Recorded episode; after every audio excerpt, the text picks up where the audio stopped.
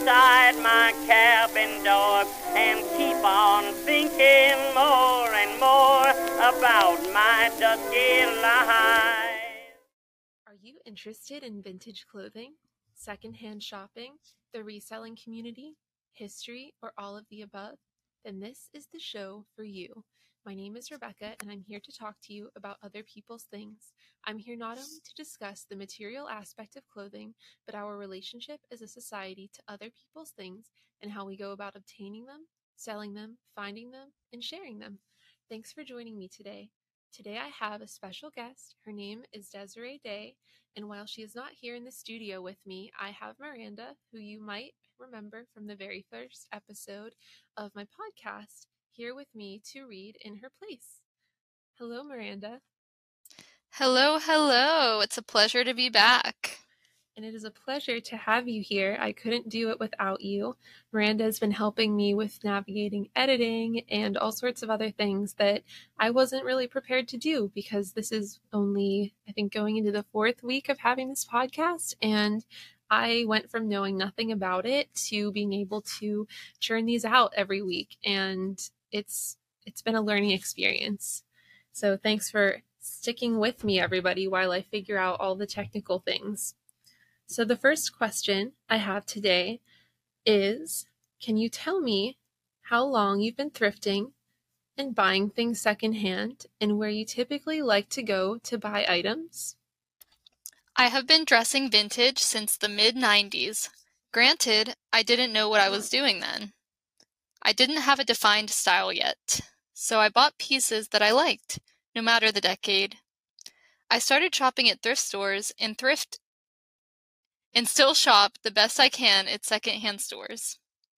Up until the pandemic, I used online sources such as eBay, Poshmark, and Facebook Marketplace to find the best deals. I rarely use Etsy. Maybe you could share with me why you don't usually use Etsy? When Etsy first started, it was nice to have another outlet to buy other than eBay. I remember at first, Etsy was cheaper than eBay. Then it kind of went back and forth until Etsy was way more expensive. Part of the rise in cost is Etsy's practices. But it's also that most of the sellers there are beyond my budget. I used to occasionally find a small seller that had affordable pieces, but I can no longer find that. I only shop on Etsy for supplies or handmade items. I haven't used Etsy to regularly buy vintage clothing since the beginning of 2020. Even when I did purchase a few things during the pandemic and went above my budget, I was disappointed in the product compared to what I paid for it. Many of them had much wear and tear compared and were not all that special to the price. I think that's very interesting because I have been shopping on Etsy since my early 20s and I'm 33 now, so I would say about 10 years and I have seen such such a change in how things are offered and how they're priced. I used to be able to find a very nice 50s shirtwaist dress for $50, sometimes less, and I remember buying at least a couple of things that I still have now back then for a very good deal. So I do notice that, or did notice that during the pandemic, things suddenly shifted and became much more expensive. And it was a slow rise from that point. Now it seems to be much more of a curated kind of elite place. But in the past, to me, it felt more like an online thrift store or just kind of a place for creatives and makers to come together. So I've definitely noticed that too. Yeah, to me, it actually almost felt like a flea market or something like you could find really nice things for cheap and there would be people that would just sell things like every once in a while or like small scale sellers rather than just you know kind of bigger businesses or people who resell for a lot of money and it's just like their main thing rather than just like you know every once in a while they list something it's interesting. And I, I think that probably COVID and the pandemic had a lot to do with that as well, because so many in person stores were closing. And I know a lot of places just took their businesses to Etsy. And I think that so many of them are there now selling that it feels like this is just an online boutique for really expensive vintage now And I really don't like that that's become the standard because that took the people who were charging more affordable prices and it made them think that they have to charge these higher prices too now. And it's kind of controlling the perception of what things are really worth and how much to sell them for. Oh, yeah, I agree.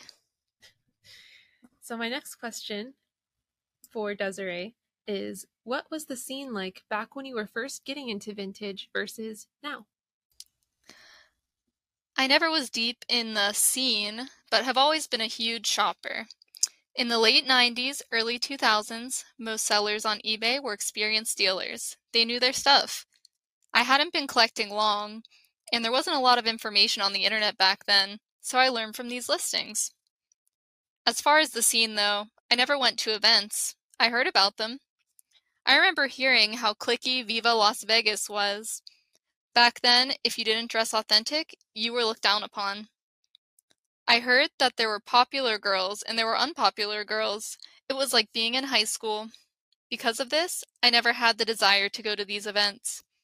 Since the scene grew, the feeling of popularity at these events seemed to have died down. Social media is a different story, though.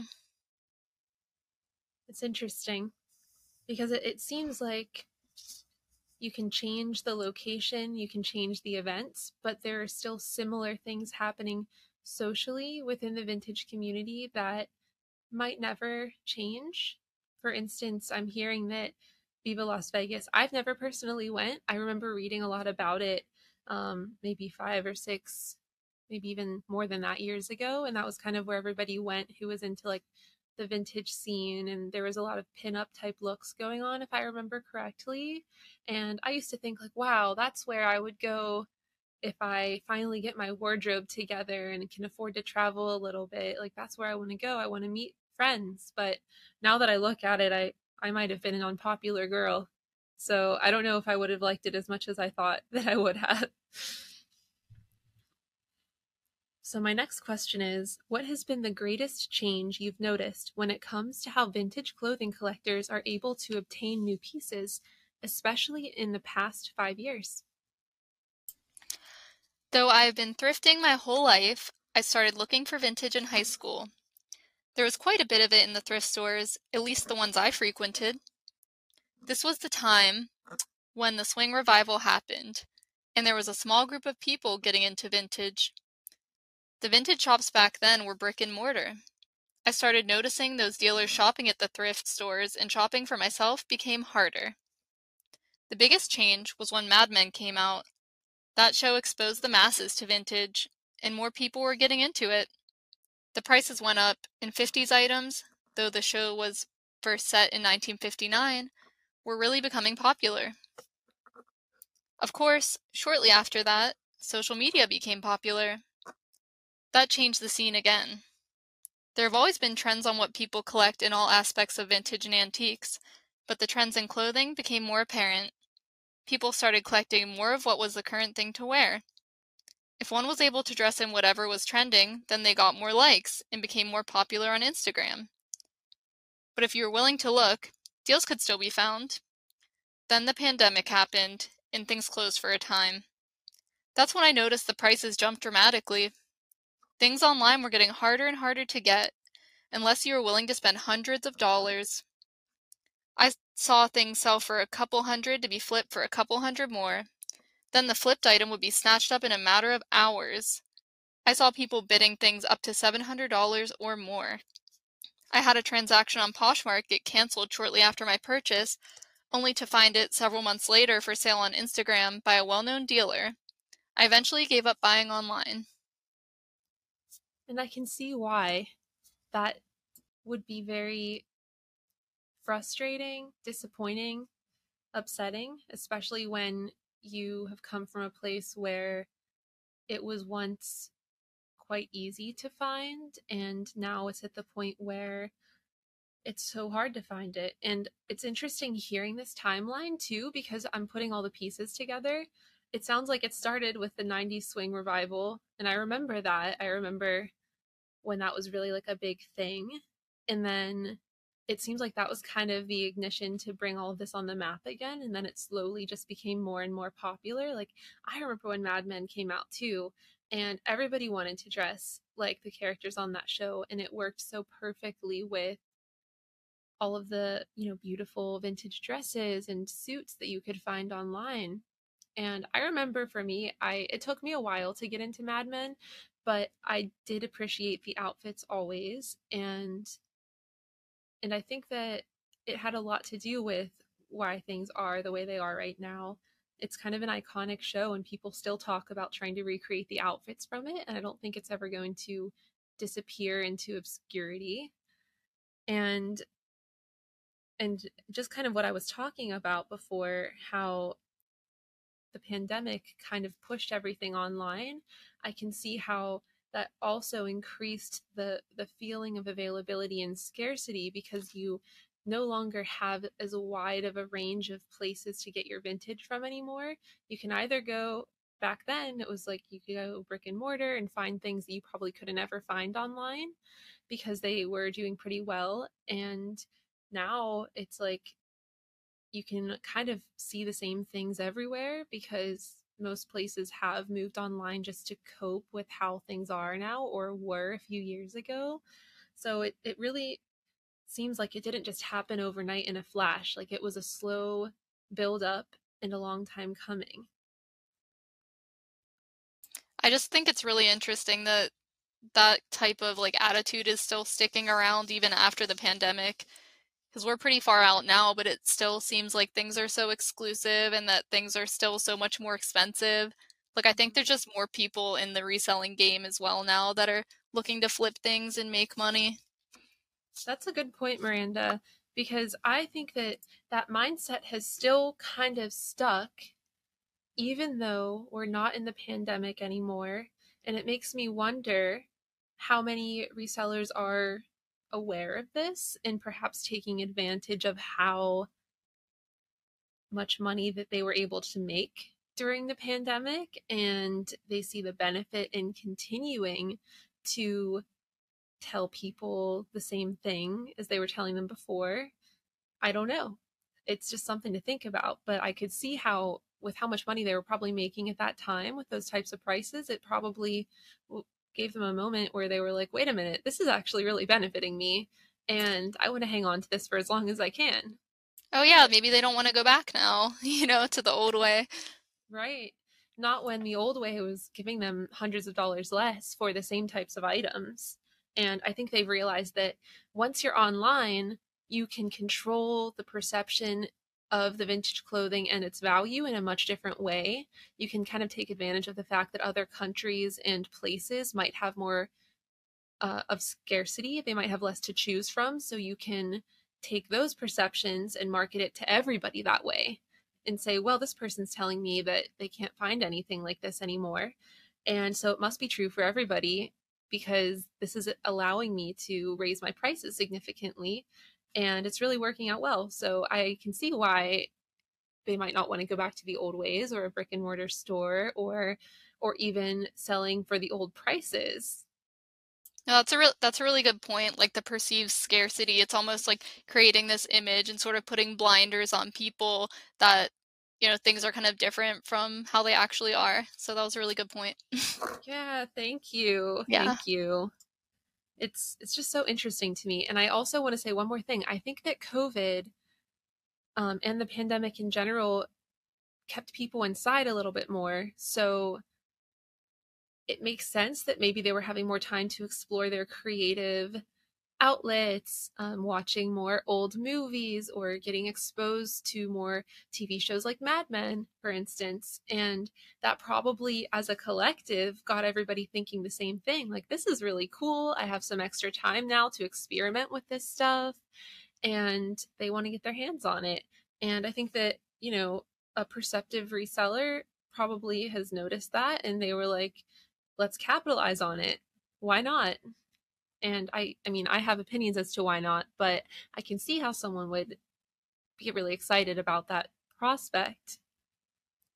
So the next question i know you said that you used to resell but stopped in the last few years. How long were you selling for and on what scale? What experiences or feelings led you to decide to stop selling even though it was something that you really loved to do So, I've dabbled in selling since the mid 2000s, once my knowledge base was large enough to describe things accurately. When I found a honey hole at a thrift store, I found things that I could not wear. I decided to start selling on Etsy to find these pieces a home. I sold as a hobby. It brought me joy to find a dress for $20 and sell it to someone for under a 100, knowing that many out there cannot afford much more than that. It made me happy to provide people with affordable vintage and have repeat customers express their gratitude. Because most of my stock was from the thrift store and occasionally my own closet, I never had a large stock. So it was hard to get the traffic to my shop. After just a few years, I got burned out and quit. The stress of worrying about finding my items for sale in a high profile shop for three times more than I sold it for was just too much. I had one dress that was purchased by a high profile seller. I had it dry cleaned and there wasn't any damage to the dress. The seller bought my dress and put it in her look book. It really feels unfair to see something that you spent the time digging for and the money to clean it, turn around, and immediately show up in another shop for more money. The flippers at that time claimed that they took the time to mend and clean these items, but many of us small time sellers already did that work. Most of the time, there was nothing left to do, and usually the item would end up in their shop within a week. In the case of the dress that ended up in the lookbook, the flipper actually thanked me publicly for reminding her that I existed so that she could buy from me. That was not a good feeling. Of course not. It's not very um, thoughtful of a way to put that, is it? And I just want to say that I love the term honey hole. it's kind of funny. Yeah, it's interesting.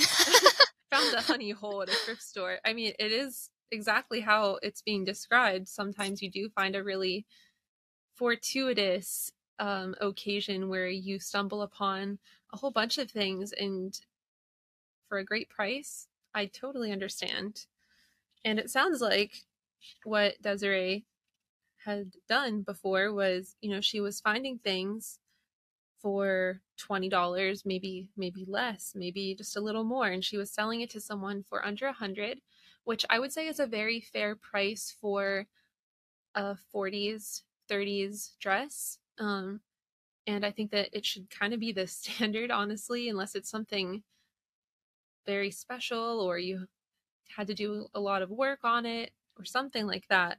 But that's that's the prices that I'd love to see, but you're just not really seeing them anymore. And it sounds like what was happening is she was putting the stuff in her Etsy shop and instead of it going to vintage lovers who could really appreciate that price and needed that price to continue their hobby, they were seeing that and using using Etsy as a way to buy things from smaller sellers and they thought they could get more for it based off of maybe their platform and then they sold it for much more.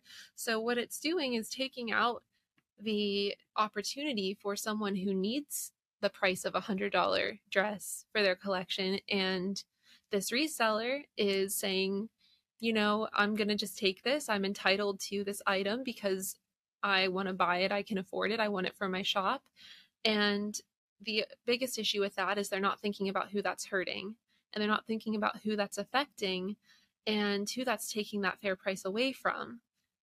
And that's that's what is causing a lot of these problems and that seems like that's what Desirae was saying that caused her not to want to sell too much. It sounds very stressful to constantly have to worry about who your items are going to if they're honorable reasons and, you know, that's the stress of offering things for a fair price.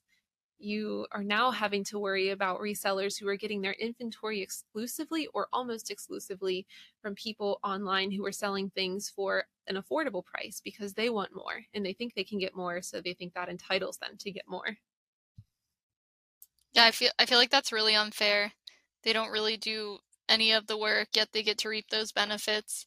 And honestly, yeah. it's like I know I've heard a lot of talk about this is my personal opinion, just about the whole like calling out resellers whenever they do unethical things as anti-woman, but this really seems anti-woman to me you know taking away an affordable dress from you know maybe like a lower income woman that would love to wear something vintage but now they can't afford something that's you know been cleaned that's nice quality for an affordable price like it's just taking it kind of right out of their hands it is and i think that most of their customer base is probably women so it's important for everyone listening today to think for yourselves do you think that it's just as anti-woman to take your audience, who's mostly women, and take advantage of them, which I think is what they're doing. They're taking advantage of the fact that they can charge more and they can buy from other women shop owners and kind of cut them out of that profit that they're making.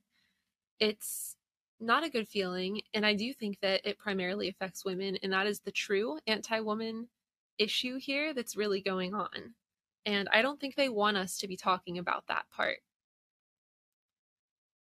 So the next question is Can you tell me more about your experience with voicing your own concerns a few years ago after getting brushed off? And how did it feel? And I just want to say one thing. Um, we're talking about a situation a few years back that Desirae told me about where she actually made a post about her concerns about the vintage community price gouging, hoarding, and, and flipping. But she didn't have as much success as I did with getting a response. So that's kind of what brought us together in the first place. So, how did that feel? So, during the time and shortly after my stint in selling, I often voiced my concerns on Instagram. I was never taken seriously, except by a couple friends who felt the same way I do. I was trying to get people to realize that they could save money by looking for these small sellers. The larger sellers have nothing more to offer than their popularity. But buyers would often side with the sellers, saying that it was capitalism and they had a right to flip. Vintage was already becoming a status symbol for those who could afford it compared to those who could not. I knew it would get worse, and it has. It made me feel like I was fighting a losing fight by myself. And I can tell you that that's probably how it would have ended up for me if I wouldn't have received so much support and like minded people coming forward. So I just want to thank anyone who's listening that did that because I could see how it could get depressing very quickly to feel alone in those thoughts and feelings. I I think it's very interesting that the buyers and resellers were protecting and defending this, saying that it's capitalism, because I have heard many people who support resellers and resellers spreading their posts and supporting them say that they are anti capitalism, which I find very interesting that anybody who says they're anti capitalism can say they're pro reseller at the same time. Just something to think about. Yeah, it seems like a contradiction to me. exactly. And I'm not saying that either one is I'm not saying it's bad to support capitalism exactly. I'm not saying that I'm violently or extremely against that in any shape or form, but I am against the extremes. And this is an extreme. It has turned into an extreme. And one thing I also thought was interesting that that she said is that vintage was already becoming a status symbol. And one thing that I loved about vintage that brought me towards it, and I'm sure you too, Miranda, and I'm sure Desirae too, if she was here to agree, would be that you didn't have to be rich to look good and feel good. And now people that have a little bit of money that are looking for that status are turning towards vintage because they are realizing that it is the most unique expression of individualism, which is a very Western value. And again, I'm not saying it's a bad thing, but they're turning towards that because they know that you can't get any more individual with something that's not being made anymore. And I think it's very attractive to them and it's offering them status and uniqueness that they might not be able to get otherwise if they were buying like a Chanel purse or whatever people used to do to show their status. So I think that's interesting. Do you think anyone has a right to flip, really? What makes them more entitled to flip these items rather than someone being able to buy it at an affordable price? Reselling itself isn't bad. It is the extreme version of it. It is the taking of all the resources, creating a have or have not environment. It is buying for a low price and selling for an unattainable price. For example, Poshmark used to have a lot of affordable vintage pieces. Most of those that sold vintage on this platform were not vintage dealers, but rather people who were selling from their own closet, or those who thrifted to resell and may have come across one vintage piece. As someone who bought for herself, I found that I had stiff competition from vintage dealers. I found that if I took the time to ask questions about condition or measurements, the item would be sold before I got an answer minutes later. I would see items sold for $60 listed later on a vintage dealer's page for 200 to $400. Worse yet, I would see an item listed for $25, sold for 10, and then relisted on a vintage dealer's page for several hundred dollars in less than 2 weeks. This was not an occasional thing, but a common thing. This is the type of reselling that I think is hurting others. Not only is the original seller getting next to nothing for their item, but it is being resold for a huge profit. It takes affordable pieces off the market. It forces the consumer to pay the high price because there is nothing left at an affordable price. It creates an environment where only those who can afford such prices can wear these pieces. You're doing such a good job reading this, sis. Oh, thank you. I feel like I slipped up so many times, but also like because I'm reading right from the paper, some of these like the sentences don't have punctuation or there's small errors, so I have to like try to adjust without stumbling. that was my fault for not going through it first. We are kind of typing back and forth, but the way you talk, so I think that it can lead to a little bit of mess ups. But you're doing great. Right. Thank And you. I just, I just wanted to give you a little boost there, power up. Thank you. Um, no, because I was definitely like, woo, like, is it obvious I'm reading from a piece of paper? I mean, maybe because you are, but but I am, yeah. but it's still very clear. It sounds like an audiobook or something. So, Good. I'm so trying. Good. Yeah. Yay. Um, one thing I wanted to say about this part was the biggest issue. I agree with 100% of everything that she's saying. And the biggest issue that I'm kind of pulling from this too is that this isn't just a remote thrift store or the bins or somewhere where other people might not want to go or are not able to go. This is the online open marketplace where anyone can sign on go to the library if you don't have a computer. They can sign on, they can view everything, and they can buy things for all sorts of prices, high and low. And the biggest blunder that is being committed here is that they're taking that away from the open marketplace where it's at this point available to mostly everyone, saying, mm, I'm going to flip that and they don't think, hey, maybe there's someone that wanted to buy it at that price that really needs it because it's available to everyone. So they can't say that they're bringing it out of obscurity to show to, you know, their following because it's there. If anybody just wants it, all they have to do is just type in a search term and they've got it.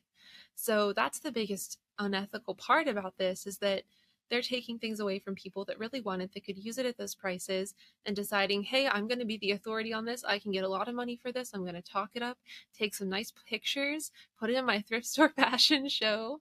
I'm, I'm talking about the lookbooks but it's it's what's happening right now. And the most important part of this conversation is that everything i'm saying is from a true account of either myself or someone else who has witnessed it and been there I'm not adding or embellishing anything. So keep that in mind. And I do think it's really hurting others. And we need to be talking about this because I don't want it to get to the point where only the most affluent types of people can afford to wear the beautiful vintage that many of us saw as a gateway or an opening an opening door towards our own creativity and sense of finally feeling like you have a way to fit in and feel really good. Because before I found vintage, I didn't really feel that at home in my skin. I felt like I was still trying to figure things out and I just couldn't see my own personal style any other way now. And I don't want that to be taken away from most people. So, my next question is Do you feel that reselling full time can be sustainable or ethical in today's current climate? So, over the last year, I have been going thrifting in my hometown on a regular basis. I was introduced to a new generation of resellers. They spend six to eight hours a day at these stores, grabbing multiple carts full of clothes. Really, spending six to eight hours a day shopping. Then another two to three hours listing is more than a full time job. There aren't medical or unemployment benefits. There isn't paid leave. And most importantly, there isn't job security.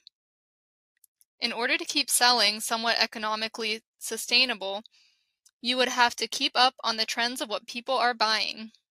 What happens if people slow down in their buying? Do the sellers have a backup plan or a skill that can keep them going? I also feel that it is unethical to take away things from those that cannot afford it. Like I mentioned, I grew up thrifting.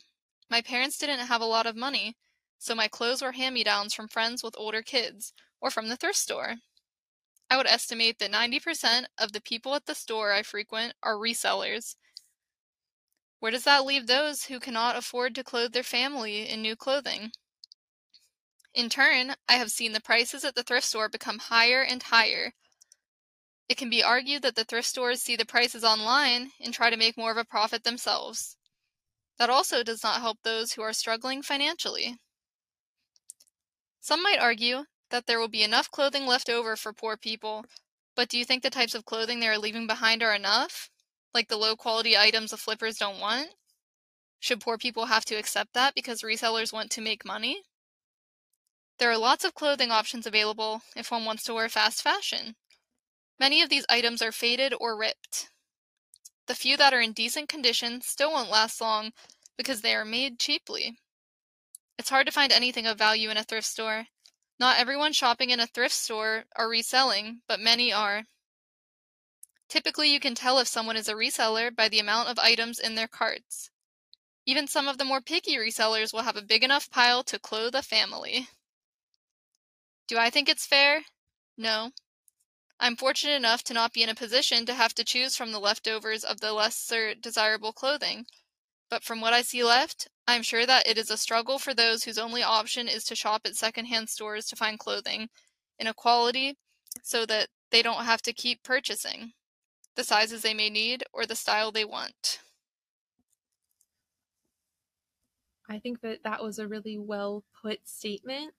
And I have those same questions myself. What's left over for the low income people who are actually going to these places? And I want to say that Desirae is a pretty experienced thrifter and she talks to me about the bins quite in depth. And I trust her judgment and her um, account because she's been there, she's seen it. And these are real dilemmas that are going on right now. If more people bought what brought them joy and left what did not, how would this change the thrifting scene and vintage scene in general? I wish more people would buy what brought them joy, not buying things because it's the latest trend. Buying used clothing keeps things out of the landfill. It also gives a person a unique style. I think it is very important to be true to ourselves instead of trying to dress in what other people say we should wear. I have seen a lot of people come and go from the vintage scene because they have grown out of the vintage style.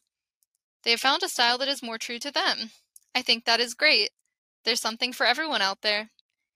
And if we're all mindful about what we purchase, then there will be more for others. We don't need a huge walk in closet full of clothes, though I am guilty of having more than what I can wear. It is a privilege to be able to buy what we want, and we need to be mindful of this. I agree. I have lots of clothes myself, but I'm looking to downsize and get rid of them. And that is why I started that Facebook group that I'm talking about in my Instagram. So if you haven't heard about it, please check it out. I'm definitely looking to downsize my closet. Do you think resellers who sell at high prices are justified in doing so? In what situation would they be justified in asking for a very steep price? It is very hard for me to set a price on what vintage is worth, because I've been collecting for more than 25 years. Something for a $100 is a lot of money to me, even if I were in a position to afford it. I cannot understand how someone has the discretionary funds to buy something that is as much as another's rent or mortgage.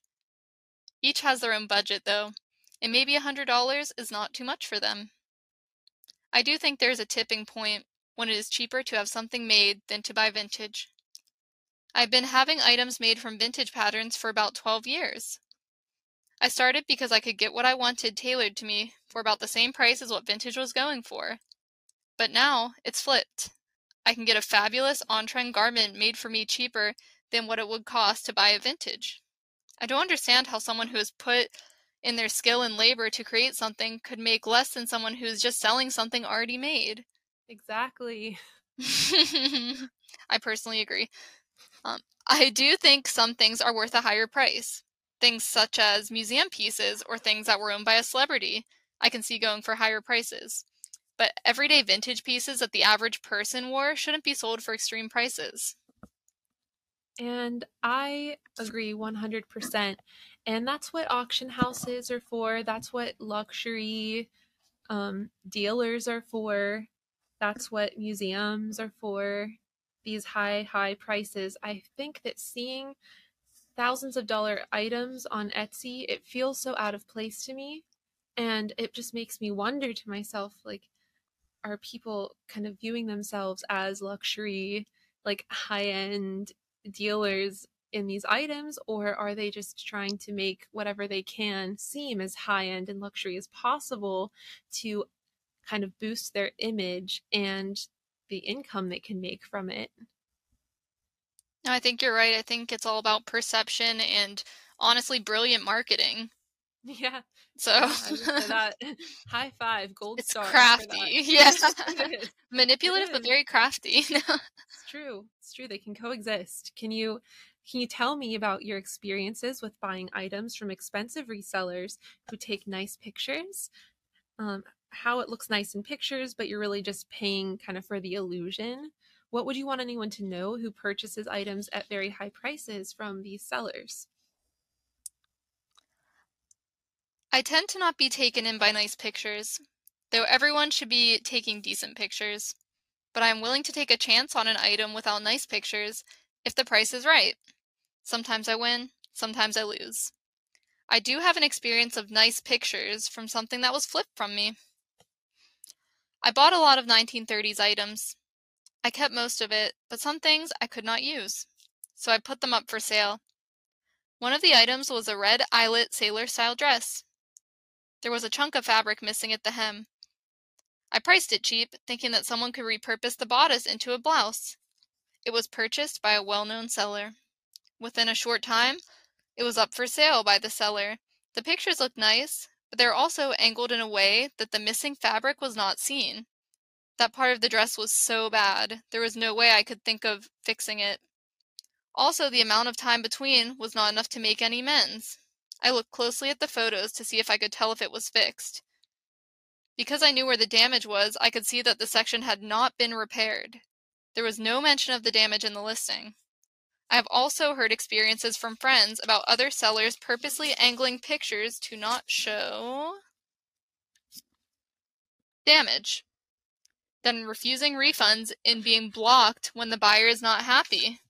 I'm sure this doesn't happen often, but it didn't but it did happen and may still happen. I wish buyers would be aware that many of these high profile sellers are not standing in line at estate sales or digging through the racks at thrift stores. Several are not even called to private sales, though I do know a handful that do. They are getting their stock from other sellers. Maybe they have a better camera, lighting, or space and can take better pictures, but that does not mean you are getting a better item. Just because something is marked cheap doesn't mean that it is of lesser quality or that there's something wrong with it. If you are paying higher prices, you are paying for the popularity of the shop, the space rent, the fancy lights, but you aren't paying for the quality of the item. I think it's true. Um, pictures can sometimes lead us to believe that something is going to look just like us that it did on the model, or just because you know they take beautiful pictures in an abandoned old mansion or a beautiful woodland setting that you know something magical is going to happen when you put on this dress and maybe it does help add to that but i do think that it is important for buyers to use discretion when looking at these items and purchasing them and realizing that the true magic does not come from these photos or the reseller who wants your money. The true magic comes from the inherited history of the dress, uh, its craftsmanship, and your own appreciation for it. So I think that exists within every garment. And if you're just buying it because you think that the person who is showcasing the item, taking those fancy pictures, telling you it's rare and that you need it and it's running out and you're never going to find it again to put the pressure on you, just remember that there will be more and it might not it's usually never never worth six to eight hundred dollars or however much they're charging for a regular dress that they're just taking nice pictures of that magic does not come from them it's just an illusion. And if you rely on that completely, chances are you might get the item and be very disappointed and regret spending all that money on, you know, a simple garment that might even have some issues that they didn't even mention, or it might be too fragile to wear. I've had that happen to myself too. It's it's a gamble. So why spend so much money on a used piece of clothing that could be more fragile than you both realize? It's it's always a gamble with vintage, and that's why I think it needs to be affordable too. I was thinking that now would be a good time to take a break and come back shortly with the rest of the segment of this session. So we're going to have some water and come right back.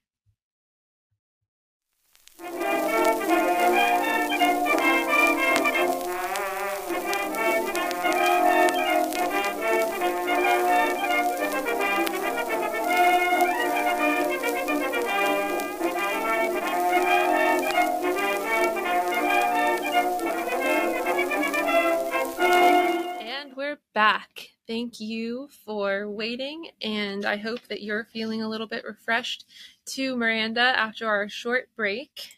Oh, yeah. and, I, and something I didn't mention earlier was I, I hope that anyone who can see me is enjoying my 1930s evening dress because I know that evening wear has not been as in demand the past few years, probably due to the pandemic and people aren't going out quite as much, but I've just been itching to wear some of this stuff. So here I am with my 30s evening gown and my dress clips with sparkly crystals on them. And, you know, it's the middle of the day on a Saturday, but it doesn't stop me and it shouldn't stop you. And I'd love to see everybody's evening dresses on social media more. It's so glamorous. So, my next question is With many resellers who have lots of followers and large platforms, do you think they are calling the shots with high prices because they can, or are these items really worth that much? Well, I strongly believe that social media is a popularity game. Some sellers have a following no matter how high priced they are or how poorly that they treat their customers. It is my opinion that some buyers shop with these sellers to show how much they can afford. They can afford to pay premium prices and show off their goods. I have had buyers post pictures with stuff that they have bought from me without tagging me. But if they post a picture of something from a popular slash high price seller, they always tag the seller. To me, this shows that many like to show off, thinking that somehow buying from these sellers will make them more desirable to follow. It's interesting, isn't it? Because I brought this up on Instagram recently, wondering what everybody's reasonings were for tagging the person who sold them the vintage garment. And honestly, most of the people who responded to me actually had pretty noble, good reasons. They were saying, you know, if I had a good experience with the seller, the price was good, everything was very consistent, and the item arrived fast, it was in good condition as described. They want to, you know, help out people that they feel are worthy of that attention. And I think that's fine. Um, you know, do what you want to do. And I personally, I've tried doing that in my earlier days, about a year ago when I first started. And I kind of stopped unless it was something that I had bought like repro or something new because I just didn't really feel like I was seeing the benefit. I, I didn't, I personally felt like I was trying to name drop or something, which I don't think everybody's doing this, but I've noticed some people that definitely seem eager to get some attention from some of these higher name, higher follower resellers. And I I think it's kind of similar to, you know, maybe someone who has a Chanel purse and they have a big logo on it and they want everybody to see where they got it from because that means something about who you are as a person. And I think some people maybe equate associating with some of these more popular famous resellers with wearing a Chanel bag or having it serve as a status symbol. And I just think that's interesting. You know, you're giving them more business every time you tag someone, which is fine for the people who deserve it and are fair. But, you know, I think some people are benefiting from that in a way that is just contributing to the problem, perhaps. And I think it's good to consider who you're endorsing because if they have a lot of controversy behind them and you find out why and you don't like their practices or how they treat people, um, pay attention to that. Pay attention to their stories. How are they treating other people? How are they talking to them? And if you think that they are conducting themselves in a good way or a healthy friendly way then awesome. But if they're not then if you choose to endorse them anyways then that's kind of sending a message to everybody else that follows you that they are not so bad and I just think it's important to talk about that and consider, you know, every time you share, that's that's kind of an endorsement for them. So I've heard people who shop at the bins with intention to flip say they're actually doing social good and they tell others they are doing society a favor with their work. Do you think they are heroes saving things from the landfill? I've I've heard some people call themselves that. The bins is a whole situation in itself. As said before, I estimate that 90% of the people who shop there are resellers. I have heard that once the items in the bins have been picked through, they go to the landfill. But I have not seen any proof to back this up. It could be true, and it does make me feel good to think that I may be saving something from a landfill. But most of the resellers at the bins have vulture like personalities. The bins can be open for 10 minutes, and I see multiple people with two carts piled high with clothes. They grab anything and everything and then sort through it later. They push you out of the way to grab the newest thing that has come out. It is the utmost display of greed. Flipping from the bins has also become a status symbol in a way. I see lots and lots of YouTube videos bragging about their finds and how much they flipped it for. I have mixed feelings about this. On one side, they are taking from a local source and making it available worldwide. They aren't taking something that was already online and marking it up to unattainable prices. And there's always tons of stuff left, even after they're done picking through it. Generally, you can still find practical and useful stuff since these are the things that don't typically sell. I struggle with the attitude behind it as mentioned. I do not view anyone as a hero who resells. They are still benefiting, if they bought things to donate to those in need, then they will be a hero. I agree, and I think that's a really good point. It's never black and white. There's always a spectrum and gray areas.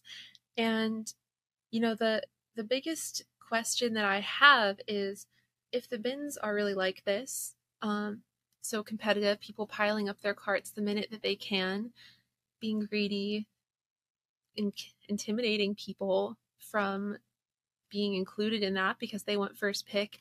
How is this affecting the low income families that come to places like the bins looking for good deals for their families? Are they, do they deserve to only get your leftover scraps of things that you were going to resell? You're not even using them for yourself, anyways? Or are they entitled to have higher quality, nicer things too? Maybe they want those things as well and I do believe that they should have first pick at these items before they're flipped and resold. And if that was the case, I know that that's not going to change. Like, no one's going to put that rule down. But I would just ask resellers to consider that if you're not, I want to say vulturing, if you're not swooping in there and piling your cart as high as you can and taking as much good stuff for yourself first. I I think that it's something to just examine and think about like who's who's being affected by this and is it really fair to do this to other people who might really benefit from having a super cheap nice high quality piece of clothing and if you know it's being donated by someone for free then i think that there should be the opportunity for the people who need it the most to have it first um, I personally also think that they're contributing to this like hostile, bad vibes atmosphere at thrift stores now. And it's kind of a shame that like poor people or people that, you know, have less money that they have to go in and compete and like deal with just the toxic bad vibes.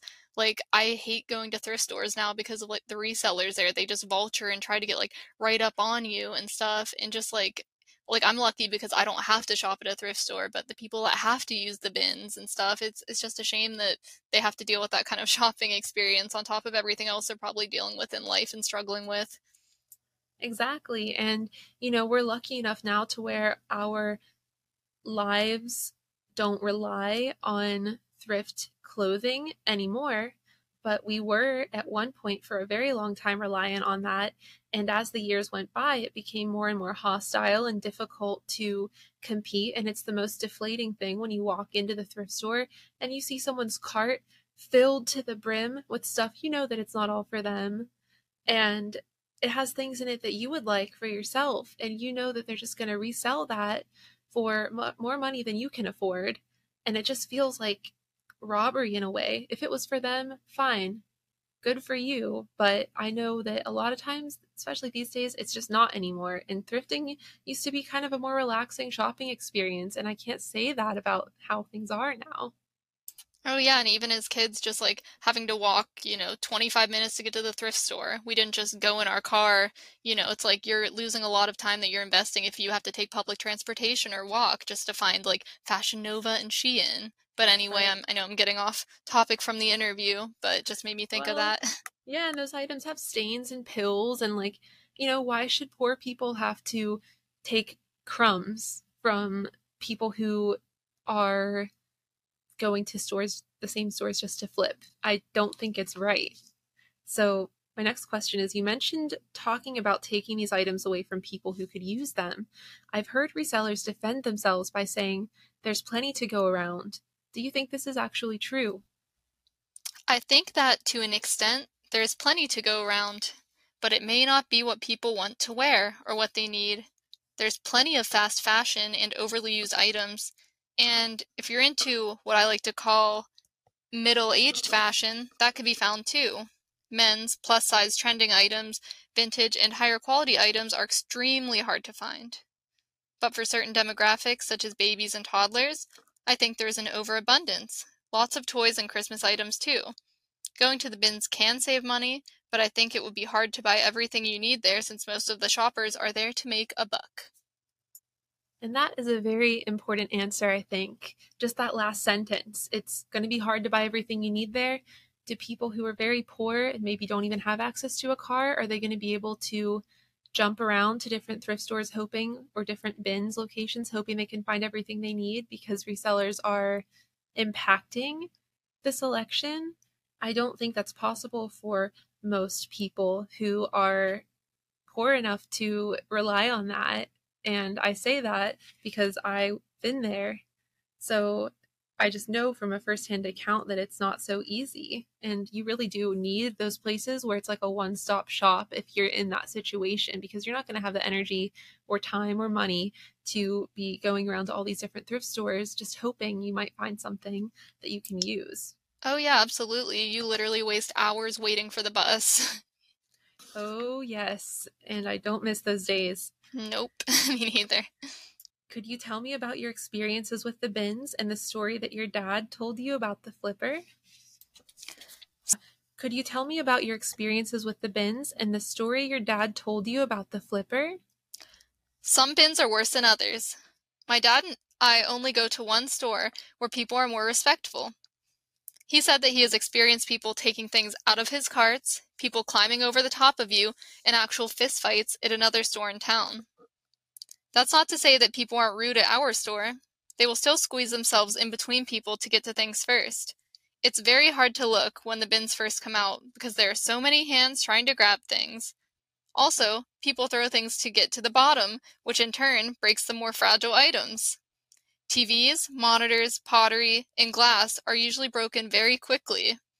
This practice seems to counter the saving it from the landfill ideology that so many claim to have. Wow. Out of those that are flippers, I would say that over half are under the age of 25. They're usually after t shirts and 90s clothing. My dad overheard a very loud young man say that he sold one item for $400 and another for 300 I think this is what draws many to reselling. It seems like quick and easy money as long as there are people willing to spend hundreds of dollars on an item. I really find it rather disgusting. I just want to say that it was so hard not to laugh just thinking about the madness going on while I was reading this like about yeah. the zoo and i've experienced this type of thing firsthand too so totally believe it it's hard not to laugh sometimes just when you hear about the stress it's almost like a coping response because you're just imagining how probably toxic or chaotic it is in there and i just can't help but think there's something almost humorous about grown adults acting like just animals Oh yeah, it's like where is the spirit of thrifting? Whenever we were kids, like the th- the spirit of thrifting is dead. I mean, it's at least in the bins. yeah, it's changed so much, and I don't like the way it's changed. I think we can agree there. Mm-hmm. Do you think reselling with the intent to buy as much as possible to sell for as high as possible leads to more competitiveness and potential animosity between vintage lovers and collectors? What is uh, what is this doing or has done to our community? Yes, I do. I think that the drive to be the most popular with the most sales drives the desire to grab as much as you can, no matter who you have to step on. Like I mentioned before, I think this adds to the high school cliquiness that the vintage community was already struggling with. As a vintage wearer slash buyer, it is very hard to not get sucked into the having. Even though I am on the older side of the community, I am not immune to this attitude. I have had to step away from social media because I found myself comparing my clothing to others. I do think it promotes greed and divisions. When sellers are out for the money and not for the love of vintage, it fuels that feeling in the community. I have seen sellers misrepresent items as older decades and price things higher. These sellers should know what they are doing. Even with just a little research or experience, it should be obvious that the item is not 1940s but rather 70s. I think this shows that money is more important than the community, or even honesty. It also adds to the misinformation in the community. Yeah, and I wanted to say that I actually have seen proof that one of the highest name or highest follower, most popular resellers on Instagram who has actually blocked me. Um, I have seen proof that she is actually misstating or has misstated um, items, but acts like she's the authority on all things vintage, which I think there's no shame in misstating an item sometimes if you really don't know but having that kind of haughty attitude towards looking down on others for not knowing, but then going ahead and making mistakes yourself sometimes is very hypocritical. And if I can find proof that you aren't always perfectly right and no one is going to be, then I really don't think it's fair to or good practice to pretend or say that you are, you know, like a fashion historian or expert. It's it's okay though. And I mean, actually fashion historians and experts probably still make mistakes themselves sometimes, but the issue here is that these people are attacking others for not knowing and for having questions sometimes even and i feel like that's mean spirited and that is not the kind of attitude that someone who is giving themselves these titles should be portraying because everyone can mess up sometimes and make that mistake. I think their problem is their ego's gotten a little bit too big to be honest. Yeah exactly.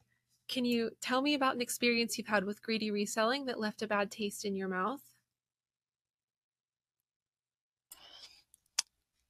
I have been fortunate not to have many experiences, but I also generally do not buy from popular sellers. My bad experiences have mostly been non professional sellers who do not list measurements correctly or leave out glaring damage in their listing. My favorite response, which is the most common, is that stain or rip wasn't there when I packed it up. Or that smell. Yeah, that black mold smell. but I had one experience that made me actually cry. In September of 2020, I found a hard to find Western set in my size. It's something I always wanted and was excited to find it for $50.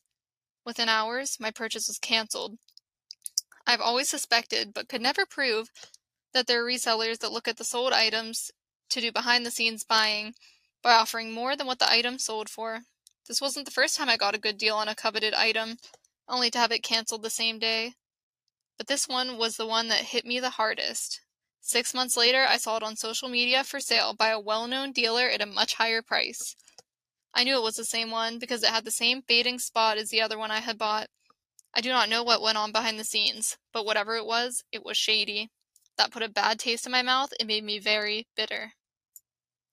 I would have been upset too at that situation. And it sounds like for you, this isn't just about being done wrong in situations like this. It, it sounds like there's lots of things that led up to it, but this situation in particular is a relatable one. I've definitely been there too.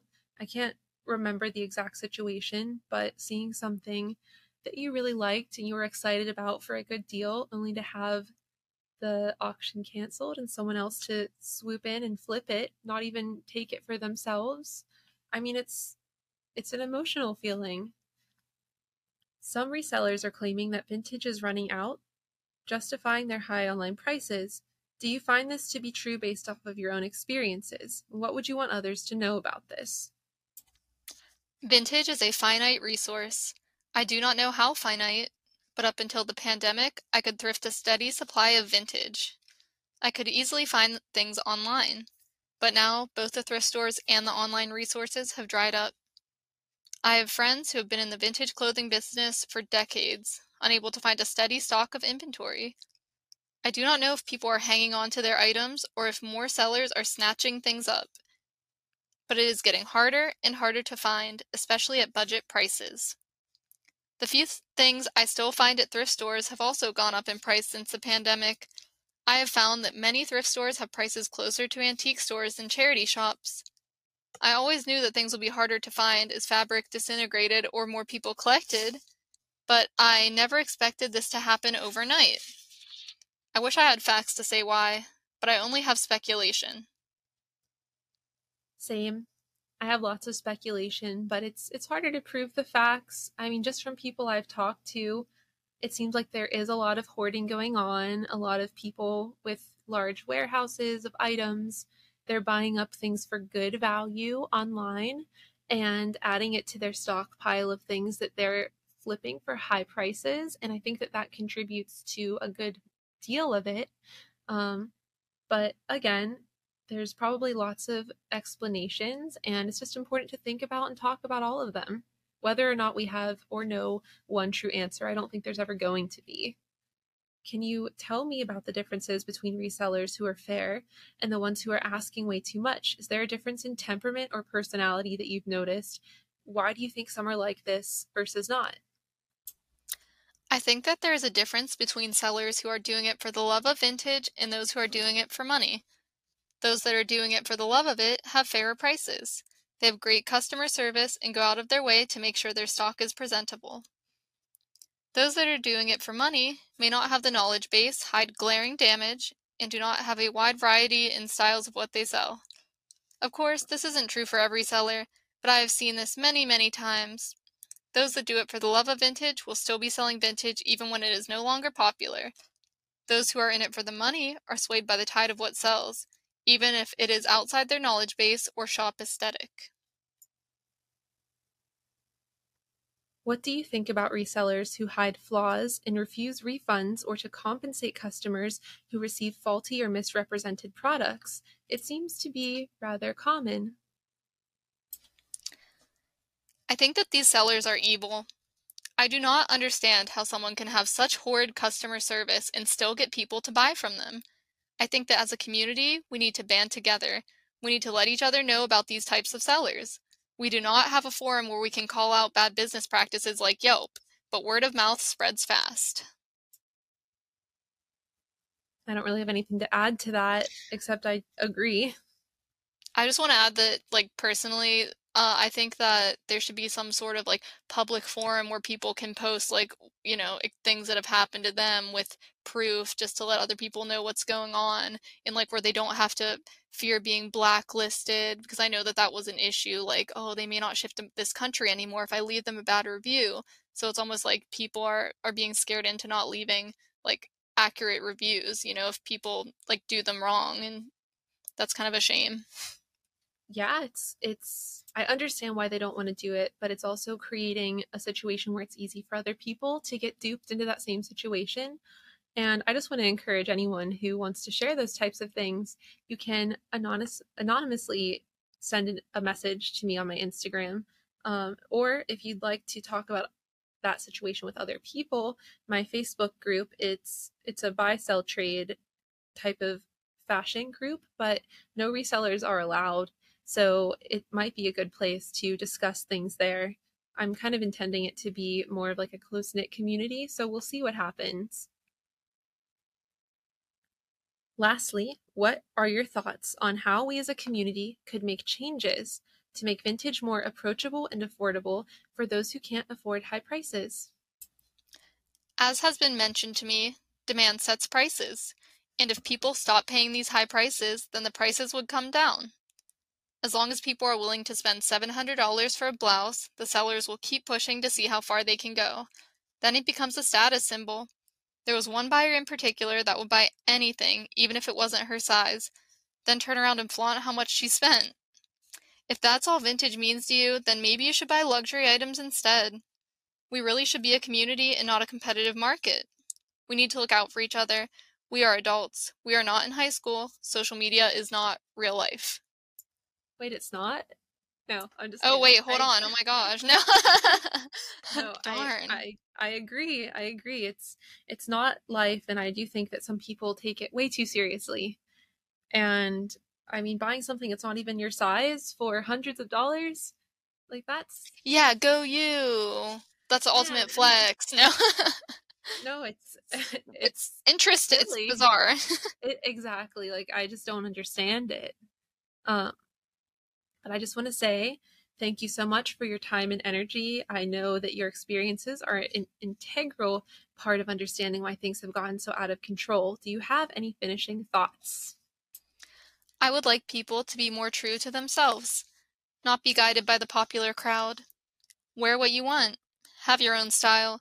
Don't allow social media to mold your personality. Don't overextend your budget just to be popular or get more followers. And finally, be mindful about who you choose to buy from. You know, I think that says it all. Just be mindful of who you choose to buy from is probably the biggest message that I want to put across and observe how these resellers are acting. I would even invite you to observe some of the things they've been saying about me that are clearly not true if you've listened to my podcast or read my posts or even just ask me questions. If you don't understand something, I'm happy to discuss it. If it's a genuine question, an invitation to to learn, then I'm happy to talk about it. And, you know, I think that there's a lot of silencing going on towards me where people are encouraging others to block me or not work with me or not give interviews to me or not talk to me. And that kind of behavior has social repercussions. I mean, doing that to someone is that is that drawing a boundary or is that kind of covertly bullying them? You know, make them feel like they don't exist. Were you going to say It's also something? ostracization, and frankly, again, the whole anti woman thing, silencing women. Like, come especially on. ones that have controversial opinions. Right. Yeah. It's like you've been nothing but respectful, to be honest, and some of the things that I've seen from the people who say to block you are quite frankly highly disrespectful.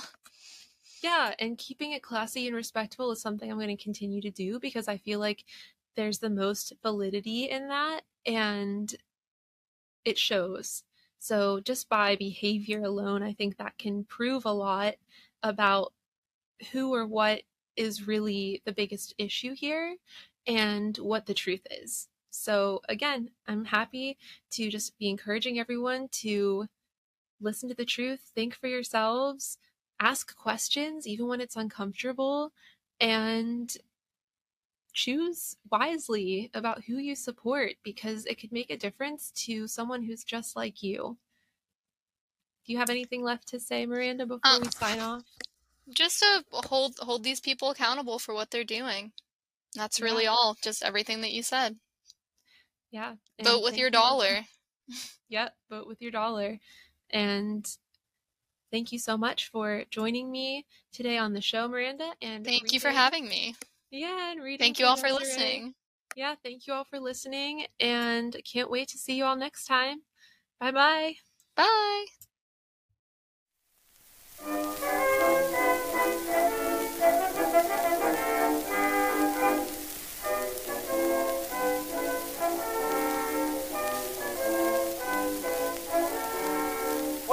the toil of day is o'er, oh, I sit outside my cabin door and keep on thinking more and more about my dusky lies.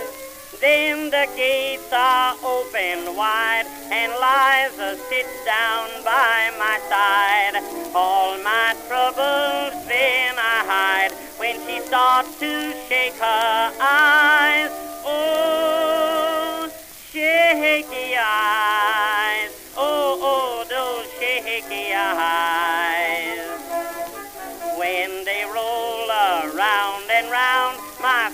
Can hardly stay on the ground. Oh, shaky eyes. Oh, oh, those shaky eyes. They make you feel so funny, you can give up all your money. For those shaky, I said shaky. Oh, those ever loving shaky eyes.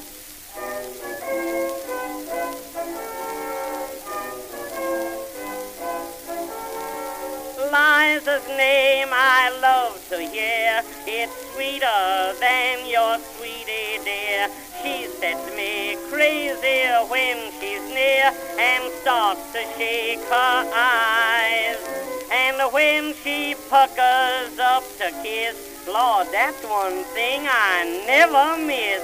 It makes me holler out with bliss. Oh, you shaky eyes. Oh, shaky eyes. Oh, oh, those shaky eyes. When they roll around and round, my feet can hardly stay on the ground. Oh, shaky eyes. Oh, Lord, those shaky eyes. They make you feel so funny, you can give up all your money. For those shaky, I said shaky. Oh, those ever-loving shaky eyes. Baby, baby, baby, baby.